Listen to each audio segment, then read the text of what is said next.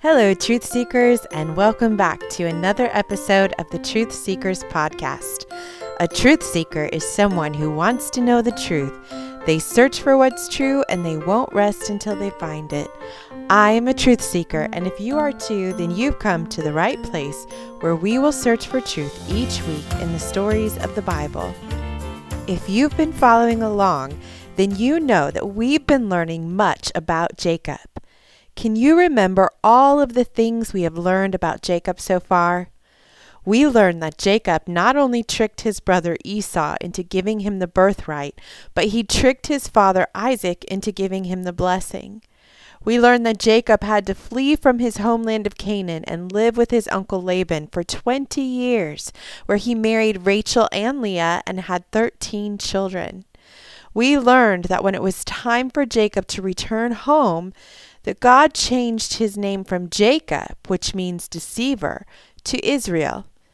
Jacob returned home to find that his brother was no longer angry, and he lived in the land of Canaan that had been promised to his grandfather Abraham and to his father Isaac. Jacob would now carry on in the covenant that God had made with Abraham and with Isaac. The covenant would now continue to Jacob. In today's episode, I'm very excited to announce that we will learn about one of my favorite characters of the Bible. He was one of Jacob's sons, and his name is Joseph. Do you remember how many sons Jacob had? If you said 12, then you are correct. Joseph was one of Jacob's 12 sons, and Joseph had been born to Rachel. Now, it's very important for us to remember that Jacob had only wanted to marry Rachel. He loved Rachel, and he worked 14 years to marry her. But Rachel's father Laban had tricked Jacob into marrying her sister Leah. So not only did Jacob marry Rachel, but he was married to Leah as well. But Jacob loved Rachel the most. And because Rachel was the mother of Joseph, Joseph was Jacob's favorite son. Wait a minute. I know what you are thinking. How can a father have a favorite son? Isn't a father supposed to love all of his children uniquely with no favorites? Well, yes. And I wish I could say that Jacob did this. But unfortunately, Jacob's love for Rachel caused him to love Joseph more than all of his other children. And as you can imagine, this caused a lot of family problems between the other brothers. When Joseph was only 17 years old, his father Jacob made a special coat for him. And this wasn't just any coat. Jacob decided that he was going to make Joseph one of the most spectacular and beautiful coats you've ever seen. Jacob spent weeks collecting plants and flowers and making paints of many colors. Then Jacob took the wool of his sheep and dyed the wool in the different colored paint he had created. Then Jacob took all of the different colors of wool and weaved them together to make a beautiful, colorful coat. When Jacob was done creating this coat of many colors, he presented it to Joseph, his favorite son. Joseph was so excited that he proudly wore that coat in front of his brothers. Unfortunately, Jacob did not make such a special coat for any of his other children. And so Joseph's brothers became so jealous that they hated Joseph, and the Bible says that they could not even speak a kind word to him. One night, as Joseph was sleeping, he had a dream. Joseph dreamt that he and his brothers were binding sheaves of grain together out in the field. They were collecting piles of grain and taking ropes and binding the piles of grain together, when suddenly Joseph's stalks of grain rose and stood upright, while the brothers' stalks of grain gathered around and bowed down to it. What a strange dream, you say. Why would Joseph dream that his brother's grain bowed down to his grain? Well, as you can imagine, the brothers were not happy when Joseph told them about this dream, which, by the way, might not have been such a good idea on Joseph's part, because his brothers were so angry, they said to him, Do you intend to reign over us? Do you actually think you will rule over us? And this caused Joseph's brothers to hate him even more. The next night, Joseph had another dream. In the next dream, the sun, the moon, and the stars were all bowing down to Joseph. Now you might wonder why Joseph had such peculiar dreams. You might even think it was a case of spicy food that Joseph ate the night before. But before we move on with the rest of the story, it's very important that we don't forget the dreams that Joseph had. They will become important later on in Joseph's life. One day, the brothers had gone to graze their father's flocks in some fields far away.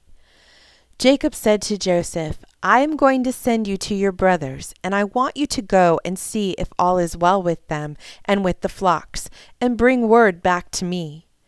So Joseph set out on a journey to do what his father had asked. Joseph walked a long way to find his brothers. He ran into a man who told him where he could find them. When the brothers saw Joseph approaching them from a long way off, they began to talk amongst one another, and they began to devise a plan to kill him. Yes, that's right, my friends. They were talking about what they could do to kill their very own brother Joseph. You see, they had let their jealousy turn to anger, and their anger turned to hatred, and their hatred turned to murderous thoughts. As Joseph approached them, they began to make fun of him and shout out, here comes that dreamer. Come now, they said to themselves, let's kill him and throw him into one of those cisterns and say that a ferocious animal devoured him. Then we'll see what becomes of his dreams. What is a cistern, you ask? A cistern is a large well that was dug in the ground to hold water for those who were traveling in the desert. Joseph's brothers wanted to kill him and throw him into a cistern. Well, now Reuben was the oldest of all of the brothers. And when Reuben heard what the brothers were planning, he tried to rescue Joseph. He said to them, Let's not take his life. Don't shed any blood. Throw him into this cistern here in the desert, but don't lay a hand on him. You see, Reuben had a plan to come back and rescue Joseph from the pit after his brothers had gone. His plan was to take Joseph back to his father. So when Joseph came to his brothers, they stripped him of his coat of many colors, and they took him and threw him into the pit. The cistern was empty, and there was no water in it, so Joseph fell to the bottom. As they sat down to eat their meal, they looked up and saw a caravan of merchants coming from Gilead. These merchants had camels that were loaded with spices and balms and myrrh. They were on their way to take them down to Egypt. Judah, one of the other brothers, said, What good will it do us if we kill our brother and cover up his blood? Come, let's sell him to the merchants and not lay our hands on him. After all, he is our brother. He is our own flesh and blood. So they all agreed. And when the merchants came by, his brothers pulled Joseph up out of the pit and sold him for twenty shekels of silver, who then took him to Egypt. Now Reuben had been gone while the brothers were selling Joseph, and when he returned and saw that Joseph was not there, he tore his clothes. He was so upset. He went back to his brothers and said, The boy isn't there. Where can I turn now? Because Reuben, being the oldest, knew his father would be heartbroken. So the brothers took Joseph's robe. They killed a goat and dipped the coat in the goat's blood. They took the coat back to their father and said, we found this. Examine it to see whether it is Joseph's coat.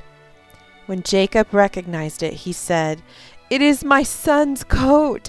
Some ferocious animal has devoured him. Joseph surely has been torn to pieces. Then Jacob tore his clothes, put on sackcloth, and mourned and wept over his son for many days. All his children came to comfort him, but he refused to be comforted. No, he said, I will go into mourning, and I will mourn Joseph until I die. And Jacob wept for his son. Meanwhile, as all of this was taking place, Joseph was being taken to the head captain of the guard in Egypt. Joseph was being taken to Potiphar. What truth could we possibly find in this story, truth seekers? How could God possibly work in the circumstances that we see here? Well, as we have seen so many times before, God works in the most impossible of situations, doesn't he? The truth is is that Jacob shouldn't have shown favoritism to Joseph over his other brothers. The truth is that Joseph's brothers should never have let their jealousy turn to such hatred against Joseph. The truth is that Joseph probably shouldn't have boasted about his dreams to his brothers. But do you know what? We all make mistakes.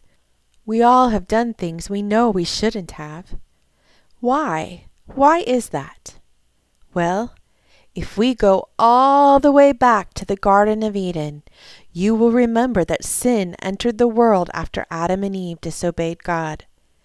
And we are still seeing the consequences of sin in the lives of God's people. Even in this story, we see how sin tore apart a family. But don't be discouraged, my friends. Do you remember when we said that God had a plan? God always had a plan.